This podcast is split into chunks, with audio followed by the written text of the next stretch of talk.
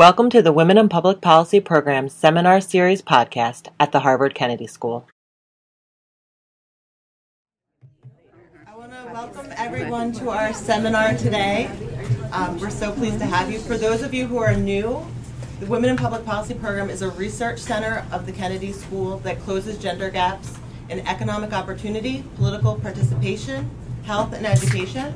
And I just want to remind everyone today that this seminar is being recorded for podcast.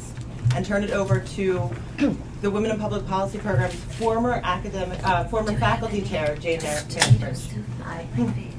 Hi, everyone. We've got a real treat today. We've got a former president of the American Economics Association and the current chair of the sociology department here at Harvard, two very distinguished scholars to talk with us. So it's my great pleasure to welcome Mary Brinton and Claudia Goldin. They're going to do a joint presentation on gender inequality, a comparative view of the challenges ahead. So Mary Brinton is Reich, the Reischauer Professor of Sociology and the Department Chair, as I mentioned, and a faculty affiliate at the Weatherhead Center for International Affairs here at Harvard. And her research focuses on gender inequality, education, labor markets, economic sociology, and particularly Japanese society, and comparative sociology. And using, like me, a mix of qualitative and quantitative methods, uh, she studies institutional change and its effects on individual action, which I do think is um, key to the universe, the combination of the effects of we, we, human beings build institutions in order to be able to do our work better. And the question is, do these institutions kind of help produce better outcomes or worse ones? Um, and Mary works particularly in the field of labor markets and education.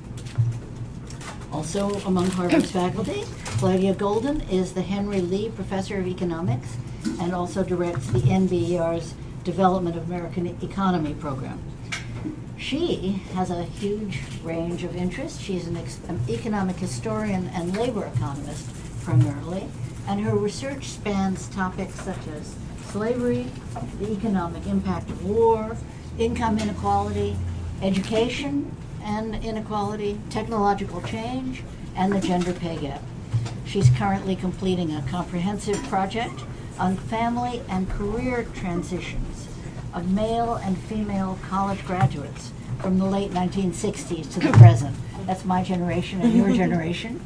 Um, she's studying us, and she has some of this work she's actually presented here in a web seminar um, at the past, and we're all actually this is is incredibly exciting research. So, these two distinguished scholars are among the leaders of a new interdisciplinary cross Harvard research cluster that will explore gender equity within households and firms, as well as the broader economic and public benefits that can accrue from having both men's and women's voices represented in corporate and public policy decisions.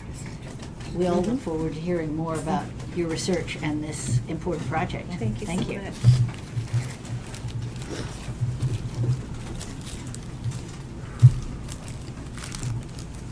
Thanks to Jenny for a wonderful introduction. And uh, Claudia and I are going to go do a kind of tag team presentation. And we had an, a rather unusual assignment, which is to introduce, as Jenny said, our new initiative on gender inequality, which is funded by the Weatherhead Center for uh, Industri- International. International Affairs. Um, and then also to just give you a little bit of a snapshot of our own research program. So this is going to be a, an atypical WAP seminar because it's not one long presentation on one research project. So Jenny already provided a very nice introduction to our initiative. This is a three-year initiative that we put together with the other scholars listed here, including Iris, who couldn't be here today. And um, we Claudia has reminded me that we are Ouija.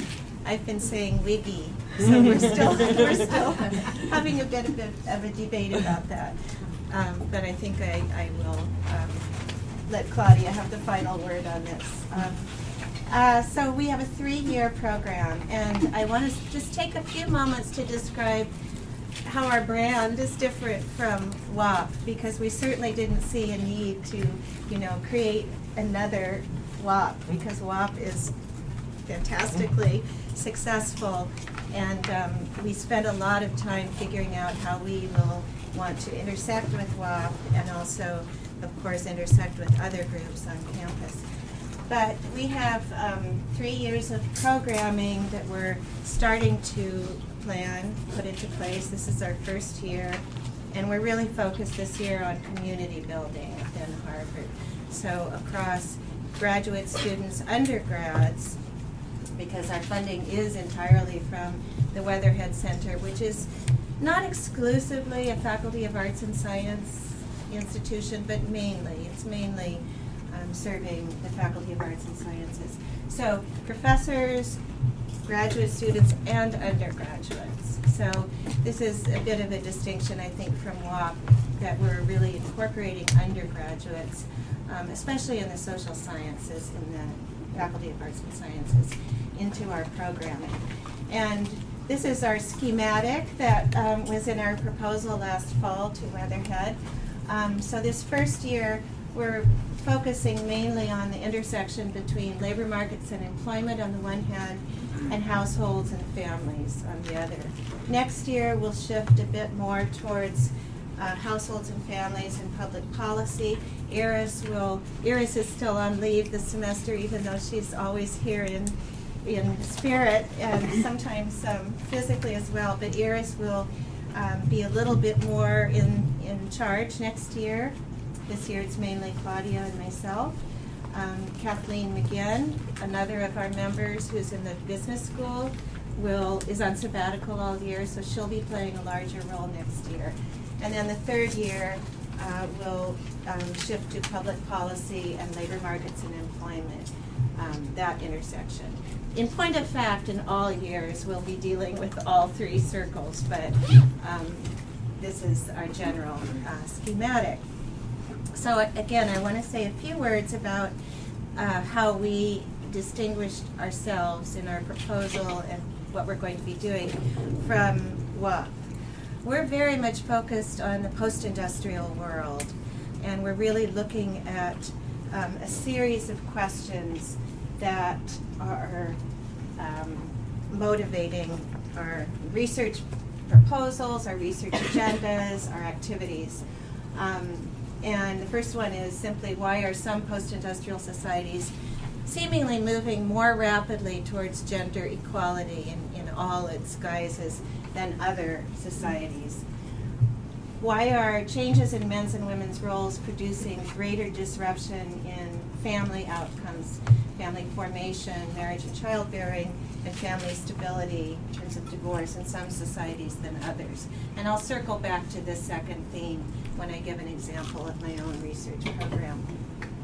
Obviously, we're very interested in public policy and what public policies can do to facilitate a dual carer, dual earner model, um, rather than support, continuing to support a very strong male breadwinner model. How do changes in the welfare state affect the well-being of men and women? And here we also include health. So Jason Beckfield, who's one of our members, um, is working on health um, disparities between men and women and across social classes, primarily in the EU. How will households in the state share the increasing care burden generated by aging populations?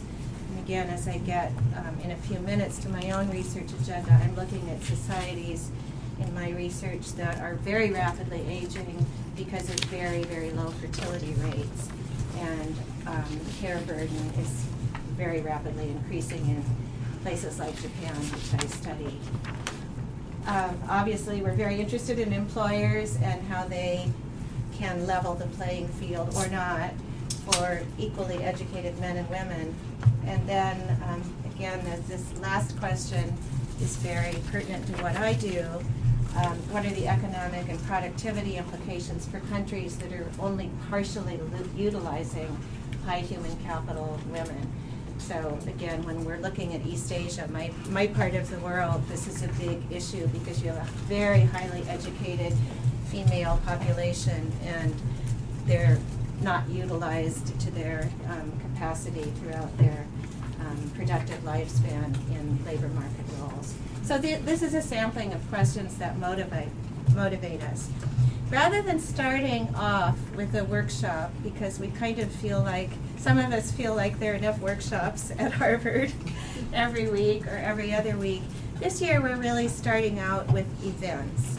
And our first event actually is this afternoon, which um, will be a mini symposium of undergraduates uh, working on gender inequality issues in their senior theses. So we'll um, shift over to um, CGIS, the Center for Government and International Studies, um, and have five presenters, two, yeah, two from social. social studies, three of Claudia's students from econ, um, and they'll each have their 15 minutes of fame um, to tell us what they're writing their honors theses on. Um, so that's our first undergraduate event. And in the spring, at some point, we'll probably have an event for juniors, um, undergraduates who are thinking about writing senior theses in the area of gender inequality next year. We're also planning two um, graduate student focused um, events in the spring. And then, in particular, I want to tell this group about um, a March 10th event, which will be at Weatherhead. And I'm going to give you all um, an email address to which you can send your names if you want to get onto our mailing list, because we're really just just formulating our mailing list. Um, so the let me get back up a second. So the um, the March 10th event um, is actually very fortuitously timed because Iris's book is coming out that week, and it's also um, International Women's Rights Week. International Women's Week. Um, so it'll be a very nice event. We'll be bringing in some outside um, prominent speakers in the area of gender inequality, and we'll do a little more ab- um, about our own research, you know, and more than we can fit in for today. So um, that's going to be fun. So whether we're witty or we're Ouija, um, we are not equal to well. but we want to be very complementary to WAP. I think again, I think some of the distinctions are we're really aiming to serve and to integrate a lot of the undergrads in the Faculty of Arts and Sciences into you know collaborations and conversations with graduate students and professors.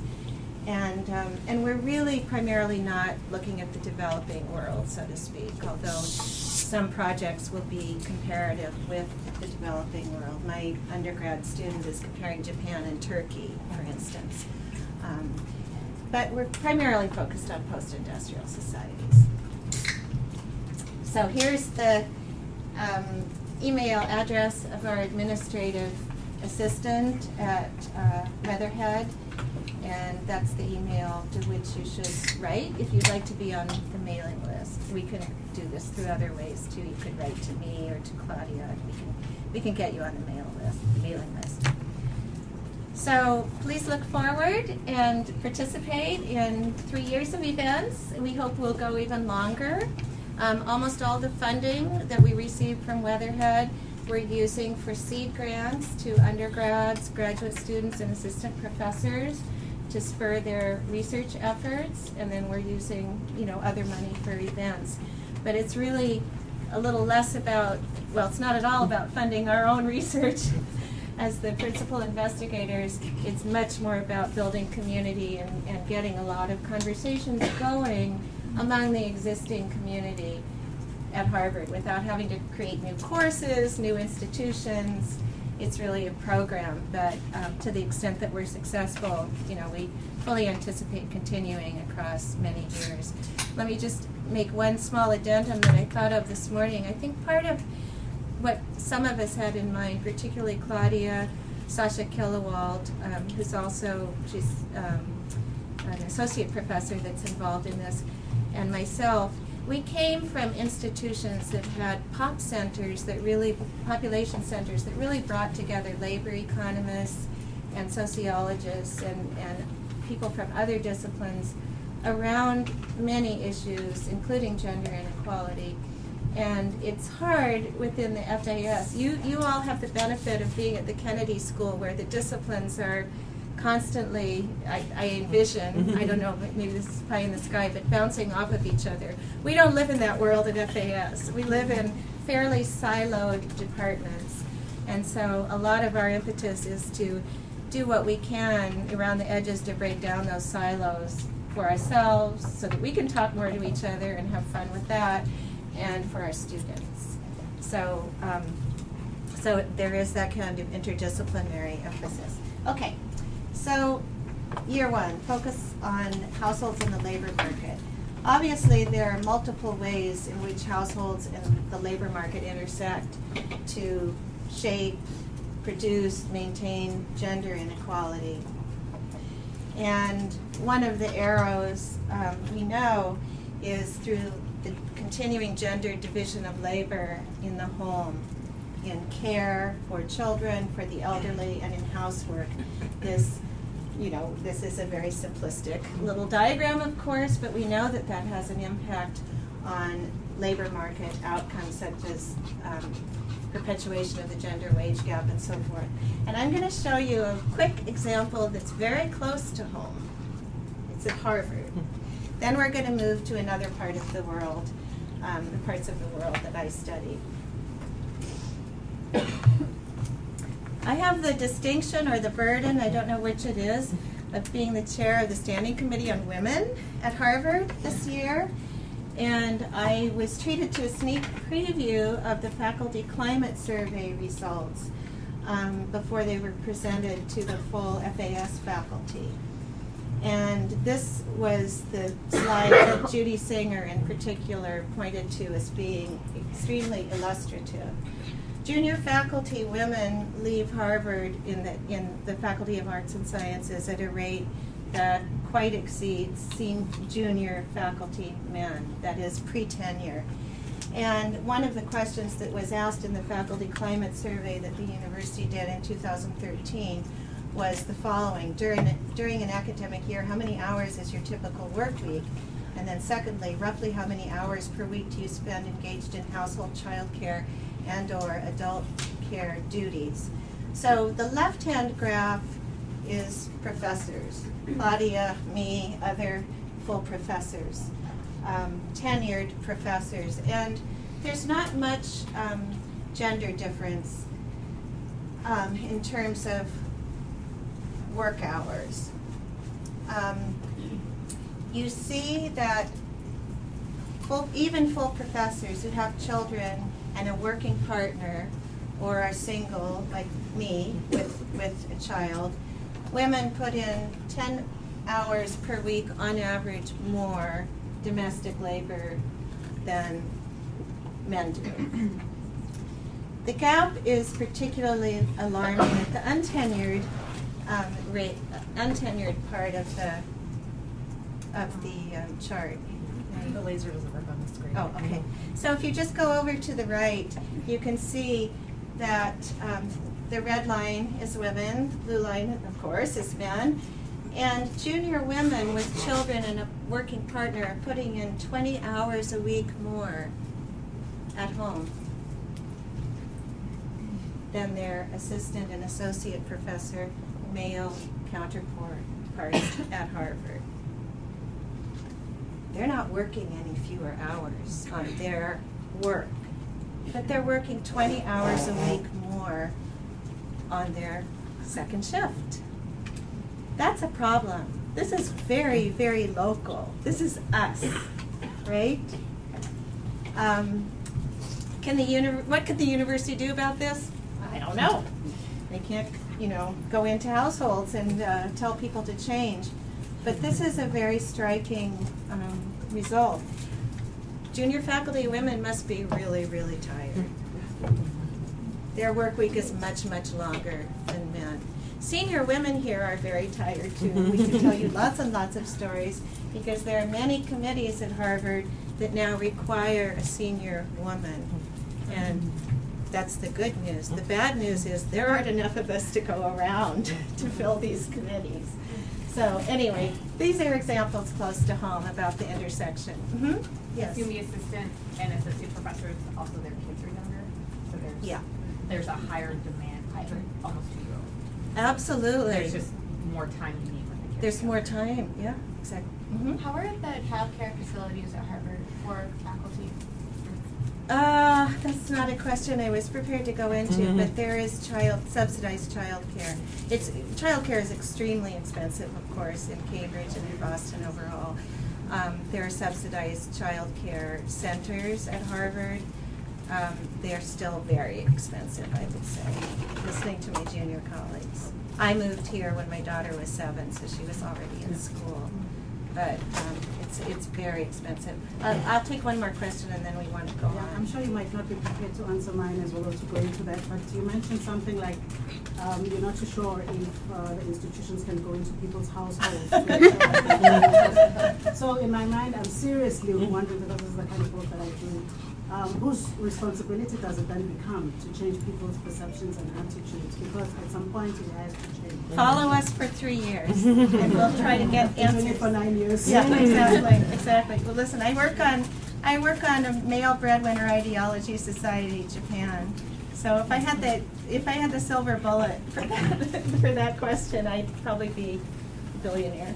Um, very, very important question. It's everybody's responsibility, right? But, um, I mean, the good thing is that the administration is very aware of this, the FAS administration, and um, I don't want to go into intra-university politics very much, but our dean at FAS um, is requiring this year that all the department chairs um, go into quite excruciating detail about our mentoring systems within our departments for junior faculty. Again, that's within the university, it's not dipping into anybody's households. Um, we can come back to this later if you'd like to. Um, this is just a quick graph, um, levels of satisfaction and stress. Levels of satisfaction are actually, is actually elsewhere in the slides. This is stress, and just follow the blue line and the red line, and you'll see that, that women are experiencing more stress um, related to um, all of these issues. Childcare is way, way out there on the right. Um, as you see here, junior women are more distressed about childcare. Um, as, as was pointed out, some of the distinction between full professors and untenured professors obviously is the age of children. It's just a very a pinch time when you're young and trying to get tenure and you've got young children. Um, but in general, you see that there's, there are very high stress levels among uh, women at Harvard. And this pretty much mirrors many, many workplaces in the U.S. Um, so that's a close to home issue. Um, now let's go back to this intersection between the home and the labor market for a few minutes, and then quickly I'm going to turn things over to Claudia. But there's also obviously a way, many ways, in which gendered labor market institutions affect what goes on in households as well. My work is at this moment more centered on this second piece um, and on this dynamic. So my own work um, these days involves studying um, parts of the post-industrial world, Southern Europe, Eastern Europe, and East Asia, where people are delaying marriage longer and longer or not getting married at all. Um, and partly as a result of that, these countries are um, facing extinction if they don't have any immigration.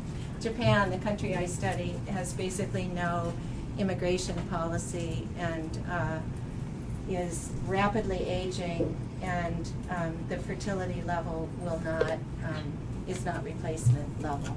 So I'm really looking at the relationship between gender equality. Here I put gender equity for various reasons, but gender equality and low fertility. And this is just a quick snapshot. I gave a seminar here, I think, three years ago or so on my project. But um, if you go back to 1970, this is a, a variety of post-industrial countries that I'm showing. There was there was quite a span of um, total fertility rates or birth rates um, in the post-industrial world, ranging from around two. Actually, Sweden was quite low then. Sweden's story is absolutely fascinating.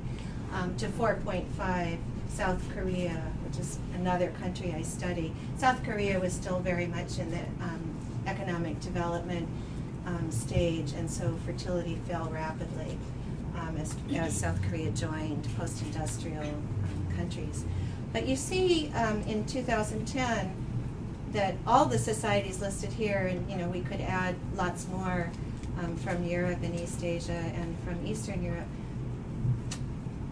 not two children um, per female per year, so below replacement level fertility. But the ones that have the lowest fertility rates are Japan, South Korea, Singapore, um, Italy, Spain, and many of these societies have what almost everybody would characterize as low levels of gender equality. Um, the societies I study, South Korea and Japan, have still have very strong male breadwinner ideologies. And I'm just going to talk for a minute, if I have time, about some of the institutions which um, Jenny highlighted um, my work on institutions. Some of the ways that institutions perpetuate, are informed by gender role ideology and perpetuate um, that um, ideology through um, institutional arrangements, especially in the labor market. So, on the one hand, throughout the post industrial world, Europe, East Asia, and North America, universal expansion of educational opportunities and labor market opportunities, especially education.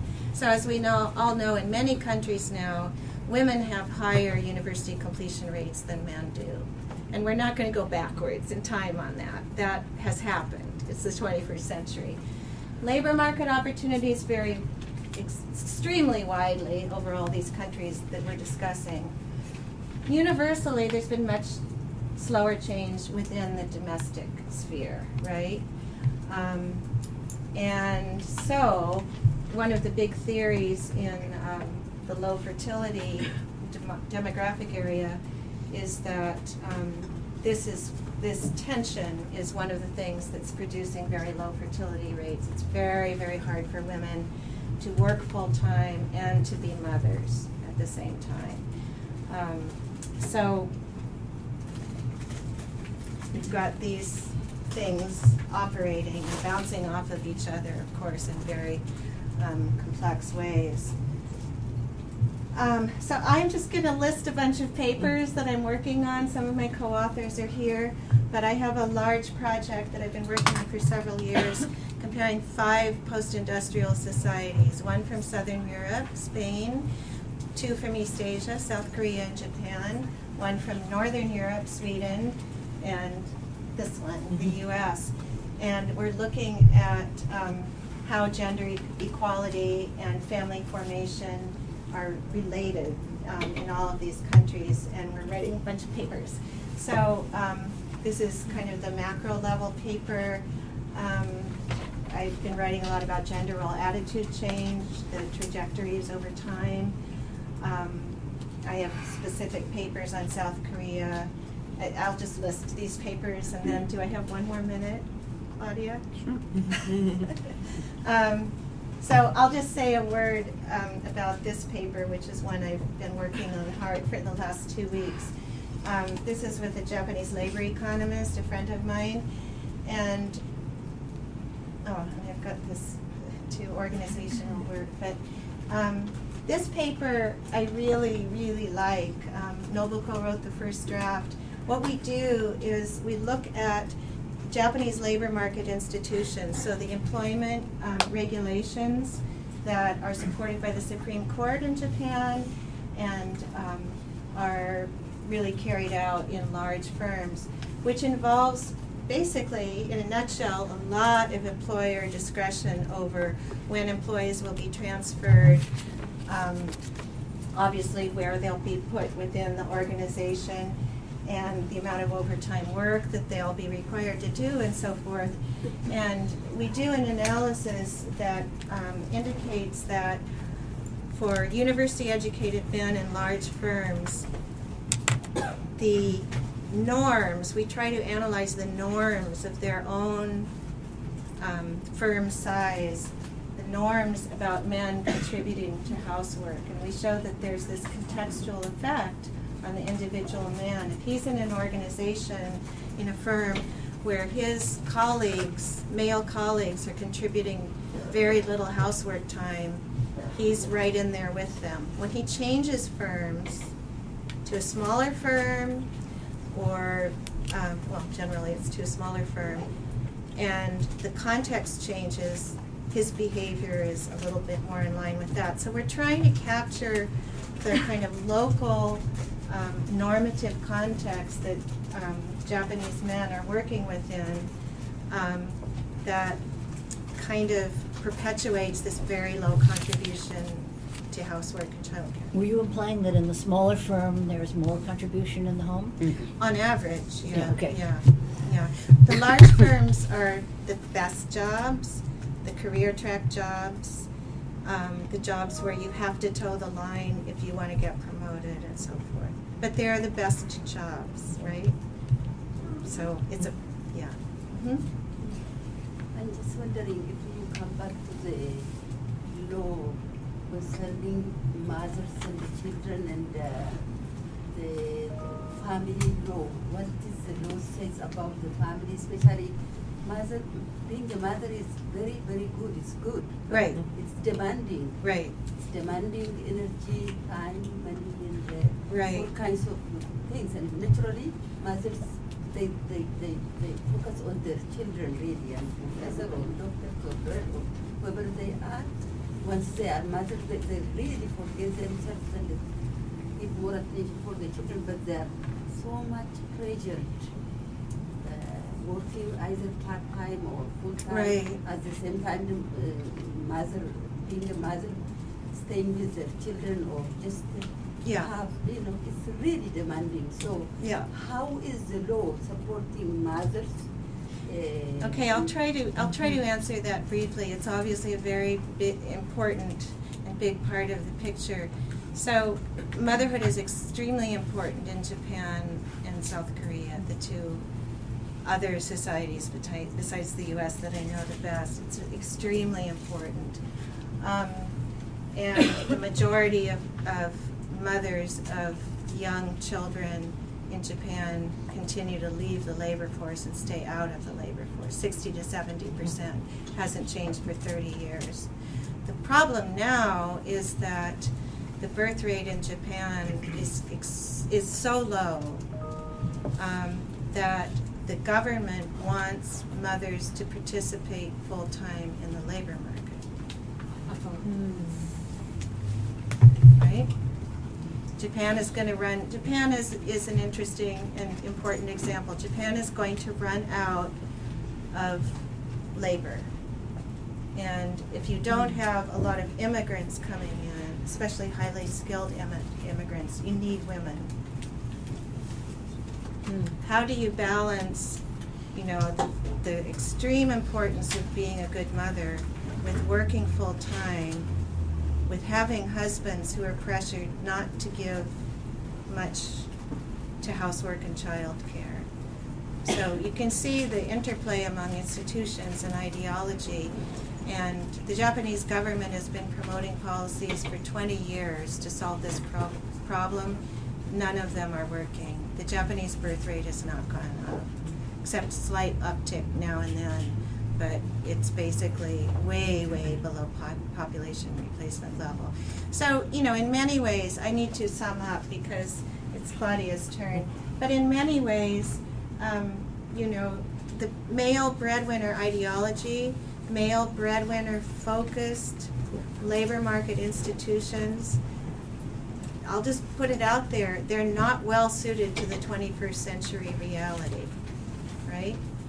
Um, and the countries, many of the countries that are really struggling with young people not getting married or delaying marriage, um, and if they get married, having no kids or one kid, I think are up against the, these tensions between ma- male breadwinner ideology, women's advances in education and to some extent in the labor market, still very high valuation on parenthood and most particularly motherhood. You know, how you get all these, put all these things together and have a healthy, sustainable society is hard. So that's the set of issues that I'm, that I'm putting my time into these days. Um, and I think I need to turn to Claudia and give her a chance Well, to I, continue. we, we have some time for a couple of additional questions. Okay. So, um, Ooh, I did something. why why don't we just take, uh, yeah. Yes. mhm. Um, so you were saying that the Japanese government is now trying to get more women involved in the workforce, um, and because they're having fewer children, um, are they kind of adapting? Well, they want them to have two children too. Well, okay, so they want both. Are they trying to adapt things like, um, like parental leave laws, Yes. or um, you know, having things like daycares on work on sites? at No, work or things like daycare on site is a, is a non-starter. I mean, it's basically a non-starter in this country too. If you look at the proportion of workplaces that actually have on-site daycare, it's infinitesimal. Japan has very good public daycare, public childcare. Um, you have to work, both people have to be, Keiko, correct me if I'm wrong, but both partners have to be working full-time Um, to. They have kind of deregulated that system, but it used to be the case that if you have full-time, both of them, and if you can prove that you lack the kind of the support Mhm. from grand, you know, grandmothers in particular, you can, you know, Mhm. claim a space, you know, you know, daycare, uh, public funded daycare system, which is very, very high quality, Yeah. with very low cost. Yeah. So that was the case, but the problem is affordability. So that uh, uh, uh, avail- availability, Availability. availability. It's very affordable, and the quality is good, but it's the, the availability, the slots are. Yeah, so the prime minister's been, less. one of his high priorities has been to shorten or eliminate the waiting lists in Yeah, various areas. By, by relaxing the, the regulations. Yeah. The relaxing In terms of, been quality, working yeah. pardon? I said, but that hasn't been working. You were saying they've tried a bunch of laws, but they haven't been working. Well, let me give, All you have to do is look at the fertility rate. look at the total fertility rate and you can see. And you can just see, that's your, that's how you judge years. if it's working. Yeah. The Japanese No. fertility rate has been below replacement, four. population replacement level for thirty years. Um, the, the, um, I've been writing a lot in, in my organizational guise, which was the last, um, abbreviated phrase at the end. I've been working a lot with a former graduate student. Um, we interview human resource managers in large Japanese organizations um, about their implementation and their attitudes towards um, parental leave. Um, I believe Japanese male employees take parental leave at the rate of 2%. So it's basically no men take parental leave, even though they can. Women, a very large proportion of women who stay in the labor, are staying in the labor force while they're pregnant with their first child, large proportion of those women um, who in, intend to stay, 60 or 70 percent of them quit outright within the first year after their children are born. Among the ones who stay, intend to stay, a very large percentage of them are taking child care leave. Child care leave, the Japanese government has made it longer and longer and longer. Um, so it's all targeted really towards women. Women are the primary caregivers. When women come back into the organization after two years or after three years, away from their career track job, the psychological environment may or may not be very hospitable to them because they've been away for years. And if you look at the studies of the welfare state and the various lengths of child care leave offered by different European societies, in my reading, there's a kind of sweet spot at about six months. After that, you correct me if I'm wrong, Claudia, but after that, if a woman stays out of the labor force for more than six months, it's very hard for her to get back to her wage trajectory and mm. so forth. Three years is a long time. and it's not changing the male breadwinner assumptions. While the woman is at home, if her husband is still working full time, guess what she's doing? She's spending all her time on childcare and housework. How does that equilibrium shift when she goes back to working 60 hours a week? So, long childcare leaves are not, to my mind, at all the answer. Um, you know, Sweden has taken a different route. It took Sweden a long time to figure this out. It's still not completely figured out. But when you talk to Swedish men, as we did in my five country study, Swedish fathers talk about their right to take child care leave. Japanese men don't talk about this yet as their right. They're starting to, but that took a long time in Sweden. It takes a long time in any society for that kind of, um, you know, language and narrative to develop, I think. you, you and Claudia are among the, the, the few people I know studying the effect of the second child.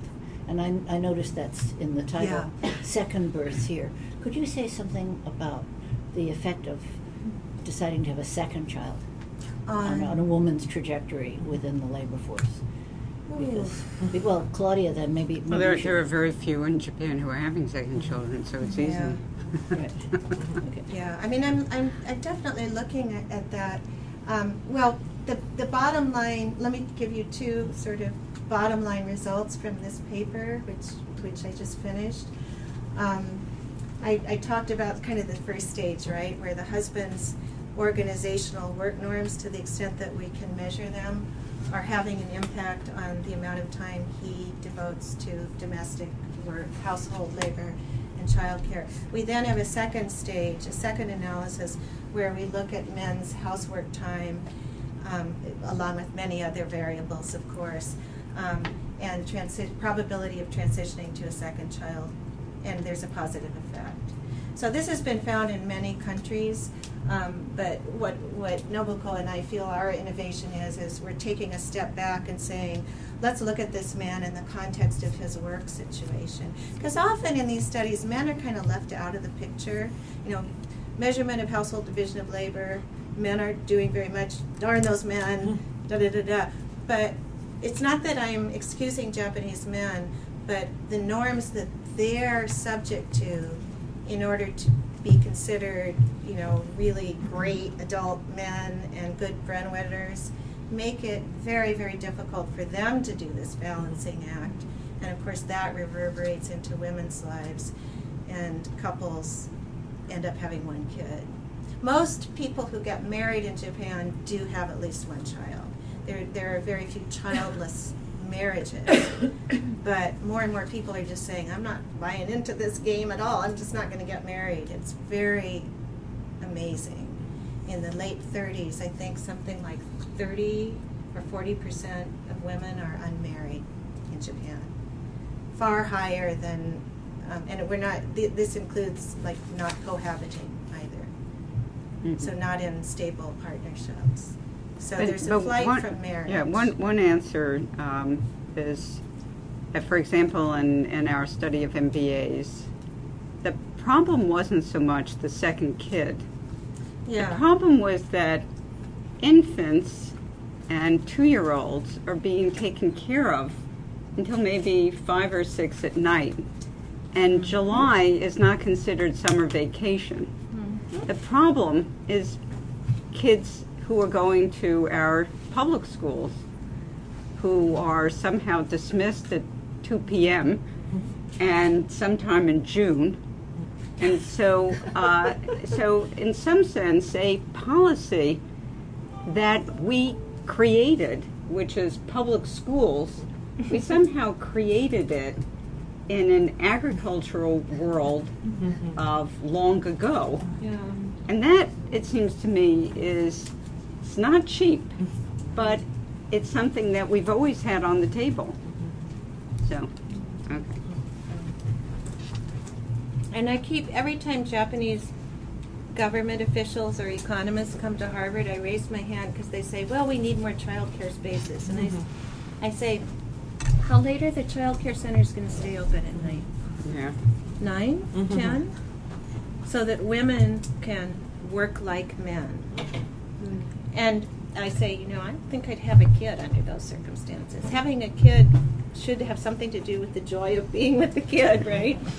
And if you're just going to have kids taken care of by somebody else for 10 hours a day, it, it, for me, it doesn't compute.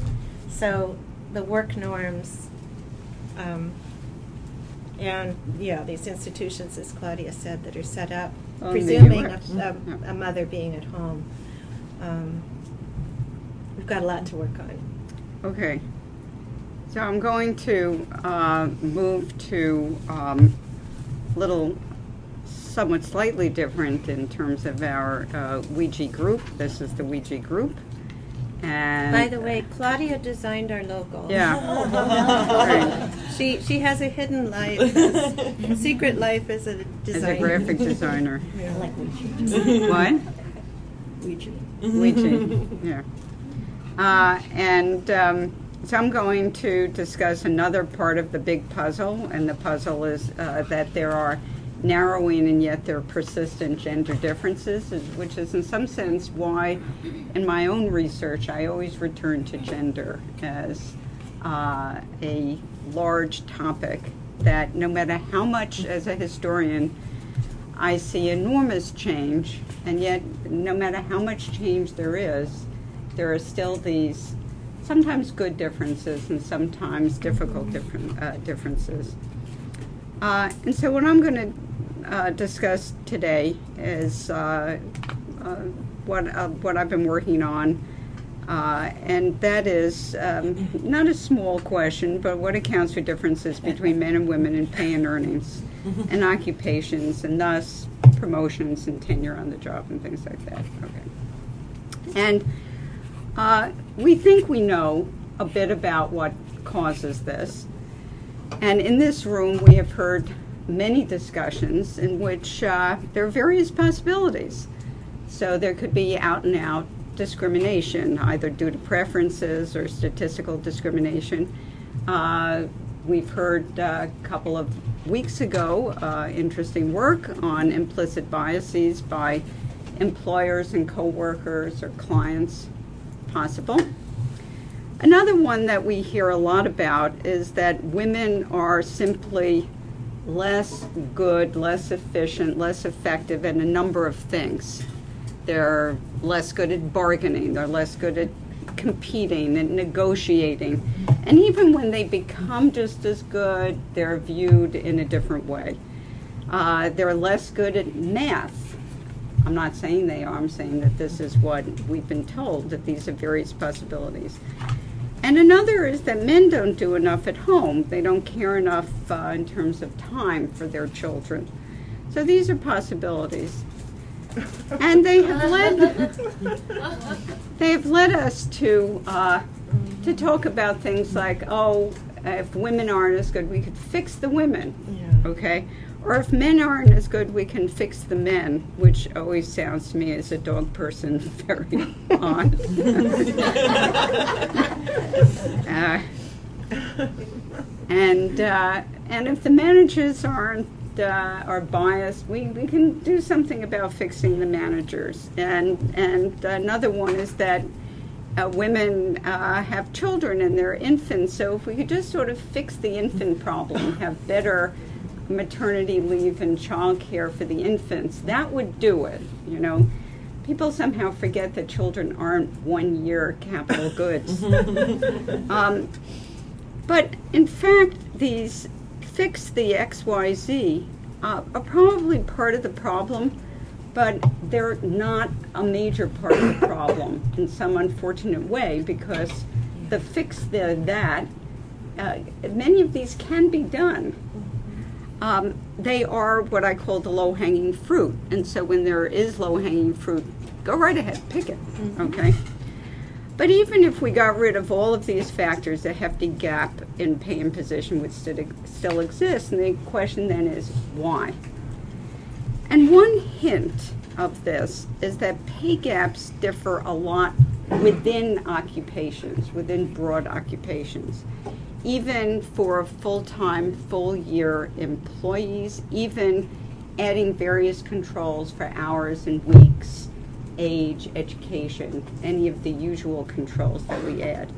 In fact, uh, we're used to hearing that it's really occupations that differ between men and women.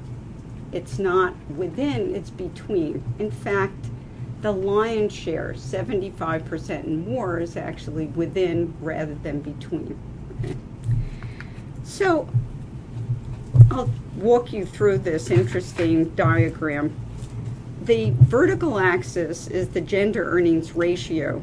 Every one of these dots is an occupation. So in the census, we have 469 occupations, some very broad, some very narrow, okay, some too broad. Um, and what I have done here is I'm looking at occupations, this is 80 of them. There are about 105. They're mainly higher income occupations in which the income of the average man working in them who's full-time full year makes about 60,000 a year. So this is about a quarter of the occupations, but they're the high-end occupations and they're the ones that I can get a very good handle on in terms of um, what it is that people do in these occupations and I'm going to match it to some other information. So remember, vertical axis is gender earnings ratio. Horizontal axis doesn't matter at all. It's just counting the occupations. And I divided the occupations into two groups. One group, the red ones, are the business and finance ones. And those are the squares. The purple squares are health, but they're high self employment, like podiatrists, dentists, uh, chiropractors, okay? And on the other hand, there are the triangles, the blue triangles, which are the health occupations that have low self employment, such as my favorite, which is pharmacists. Uh, and then uh, there are the others, which are science and technology. And keep in mind, these are occupations, not industries. Mm-hmm. Occupations. Most of the technology workers work in industries that are not the high tech industries. They work in manufacturing. They, well, they work in universities. Maybe we're a high tech industry. Okay. but the important thing to see here is that one large group, business and finance and the health, high self employment, have much lower uh, ratios here, that is, much wider gender gaps in annual earnings for full-time, full-year workers, holding lots of other stuff constant, using the American Community Survey, very, very large data set. You need for this, many, many millions of observations for around 2010. And the overlap isn't that great. And the overlap, for example, for the business ones are, are occupations that we know women go into a lot, which is human resource managers, budget analysts. Okay. So I just gave you a little taste for the occupations at each ends. At the very low end there, there are the financial specialists, the podiatrists. Podiatrists. Yeah. very high ownership. So the person who owns, Oh. putting in all the time is the residual claimant. That's the person who's going to get the call at two in the morning that the roof Oh. is leaking, not that someone's toe hurts. Okay. Uh, physicians and surgeons, only because that's too large a group. If you separate it, you'd find some would be way over there and some would be down there, and I'll talk to that in a moment. Okay. So in corporate and finance, women earn on average, if I weighted this by the number of people in the occupation, 79% what men do, but in technology and science, women earn about 90%. And the main reason is that pay in certain occupations is nonlinear with respect to hours worked, and it's more so in corporate and finance than in technology and science. That is, that if an individual who worked 60 hours a week earned just twice what an individual who worked 30 hours a week, that would be linear. but in fact, in certain occupations, it's highly nonlinear.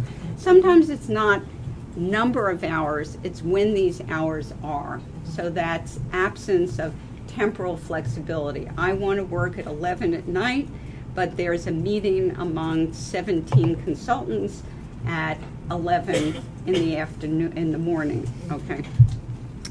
So, what accounts for these gender pay differences? And this is what I'm calling the differential cost of temporal flexibility.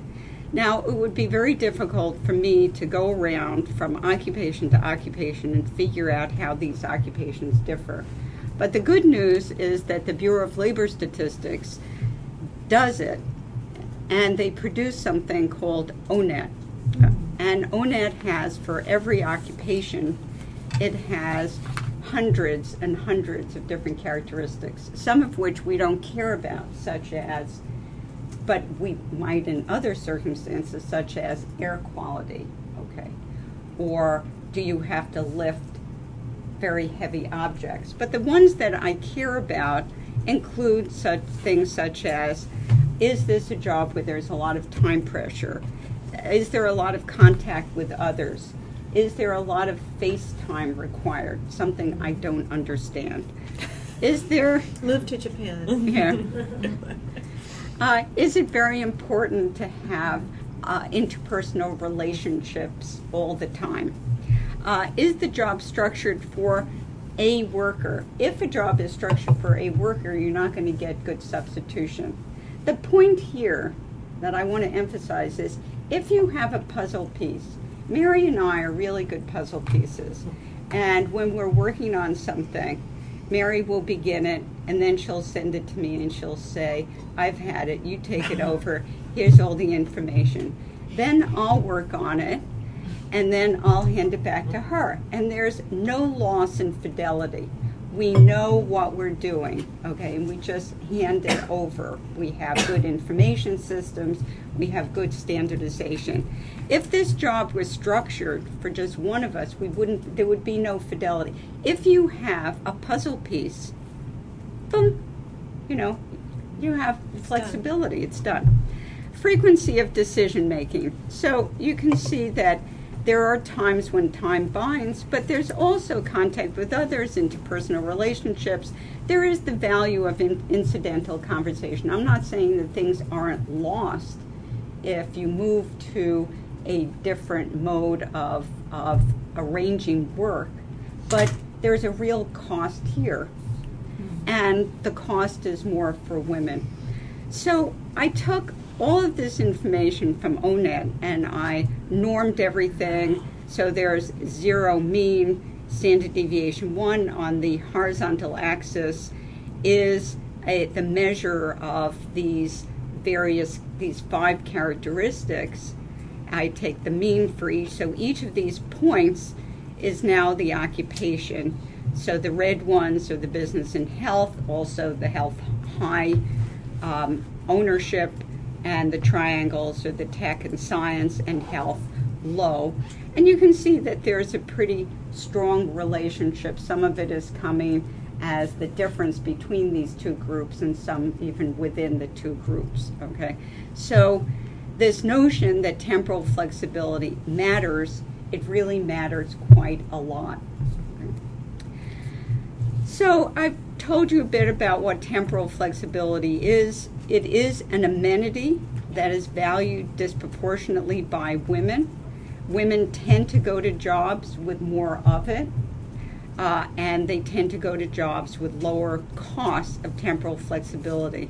So lots of firms advertise, and um, we give them credit for having family friendly policies. But we forget something.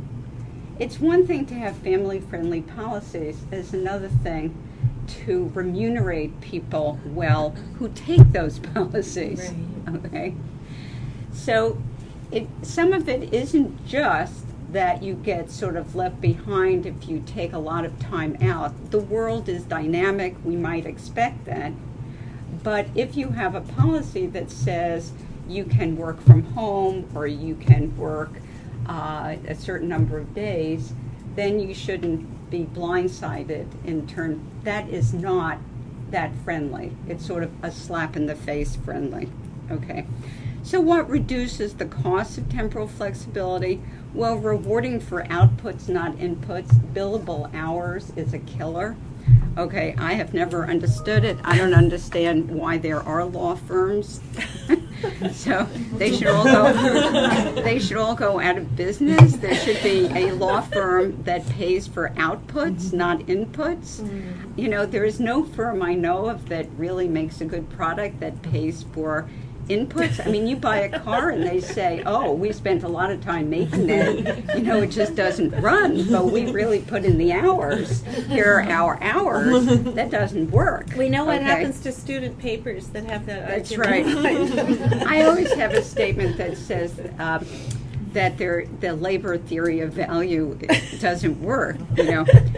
The second one is use information technologies of all sorts to make employees more substitutable for each other. Create puzzle pieces so each employee has a near double, like me and Mary.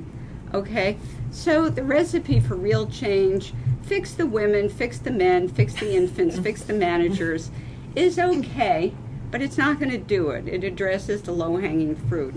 Fix the occupations in the firms is the only real solution.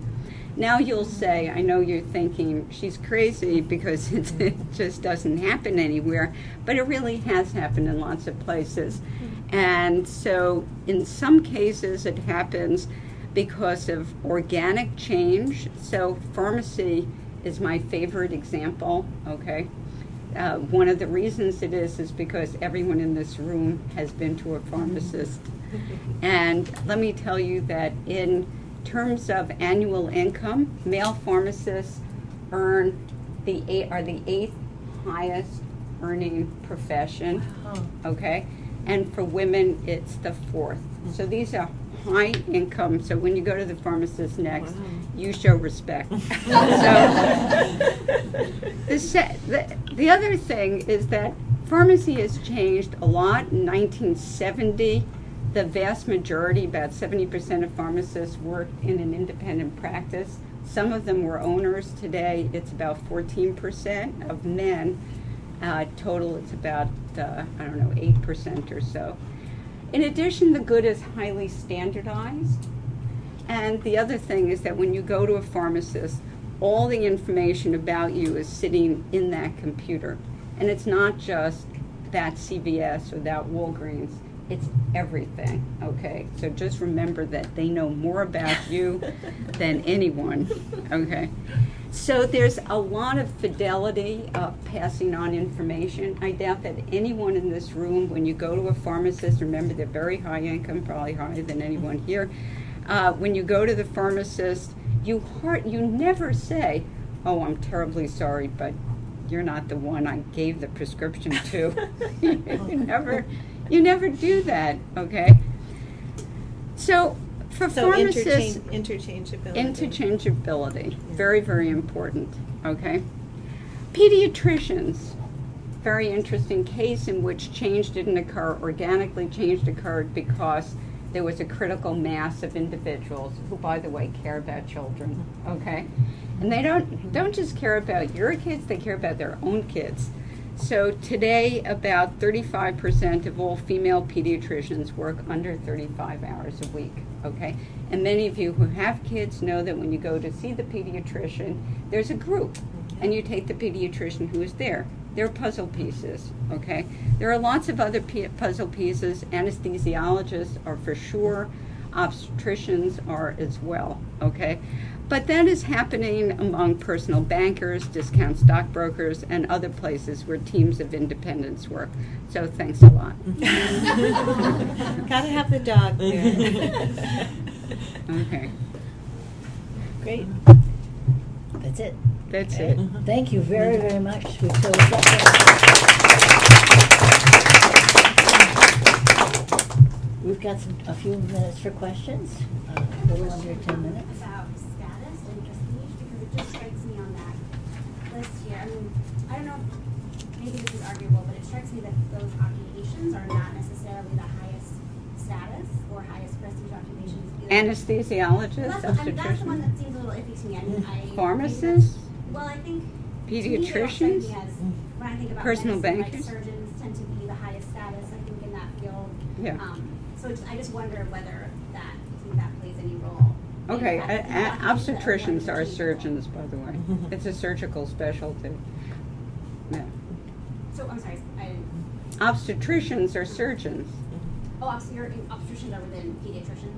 No, I, No, I said that as well. I, I oh, added the fact that obstetricians are also puzzle pieces, yeah. Oh, okay. So, So you but- don't think that that played, I just, looking at this list, I wondered if that played any role in those, those occupations being more interchangeable, or if you haven't seen, you know. if Well, I, I think you're raising an interesting point, and I think we would have to discuss uh, more broadly what we mean by status and prestige. If you say, if I said to you, I am not replaceable at all, it's just me, I am unique, I am great, okay? All those things Then- are true. Then, by the way. you're my puzzle piece. Um, then, of course, I have created uh, an aura of prestige and status. I think that it's a very interesting point. Yeah. Yeah. Um, just interesting point. So pediatrician is actually the highest, uh, uh, the so the specialty with the highest uh, proportion of women, seventy-two percent, and then OB/GYN is actually seventy percent, which is the second. Um, I think that's a little. I, I don't. I, I. Yeah. I have the numbers sitting here. It's a Okay. little different, but it's it is high. Yeah. It is high. Yeah, those numbers are actually from AMC. I no. I'm I'm using that as well. Okay. Um, and then also in regards to surgery, um, for example, ortho is about 20% um, women, and it's actually one of the highest pays. And then interestingly, radiology is actually one of the highest pays as well. Um, but it also has a really low proportion. It has a of very, women. very low proportion of women, and that's a whole other set of subjects as to why that's the case. But within the surgical specialties, there's, uh, interestingly, there's one that has been increasing the number of women a lot, and that happens to be rectal and anal surgery. And the reason is that of the increase in colonoscopies, which are, so any specialty in which there are procedures that can be scheduled is going to be one in which uh, you can have more temporal flexibility. Yeah. Radiology, th- there's a real question in radiology because it started out in the 50s and 60s, 1950s and 60s, as having a disproportionate number of women, and then it went down. And one of the reasons is that you don't have patients. Yeah. And so women tend to want patients. Yeah. I'm just wondering, um, are there many women in uh, as a brain surgeon or uh, heart surgeon like men? Uh? No, no, that, that that's at the lower end too. It, it was it's absolutely correct that that surgery tends to be lower, in part because of the time demands. Cardiology has some other problems too because uh, in cardiology you you have to there are procedures in which you have to use radiation. So that's another very interesting issue. I was listening to I was on a talk show once where someone called up. It was absolutely amazing. She works with her father.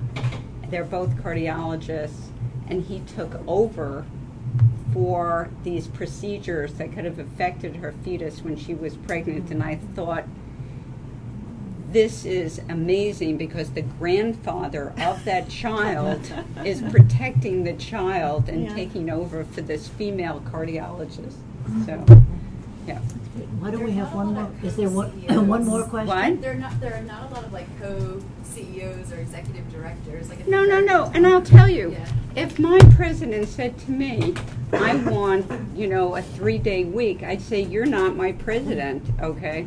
So there are always going to be, always going to be occupations. And we have long lives. And, and women are working longer, okay, which is another project that I'm working on.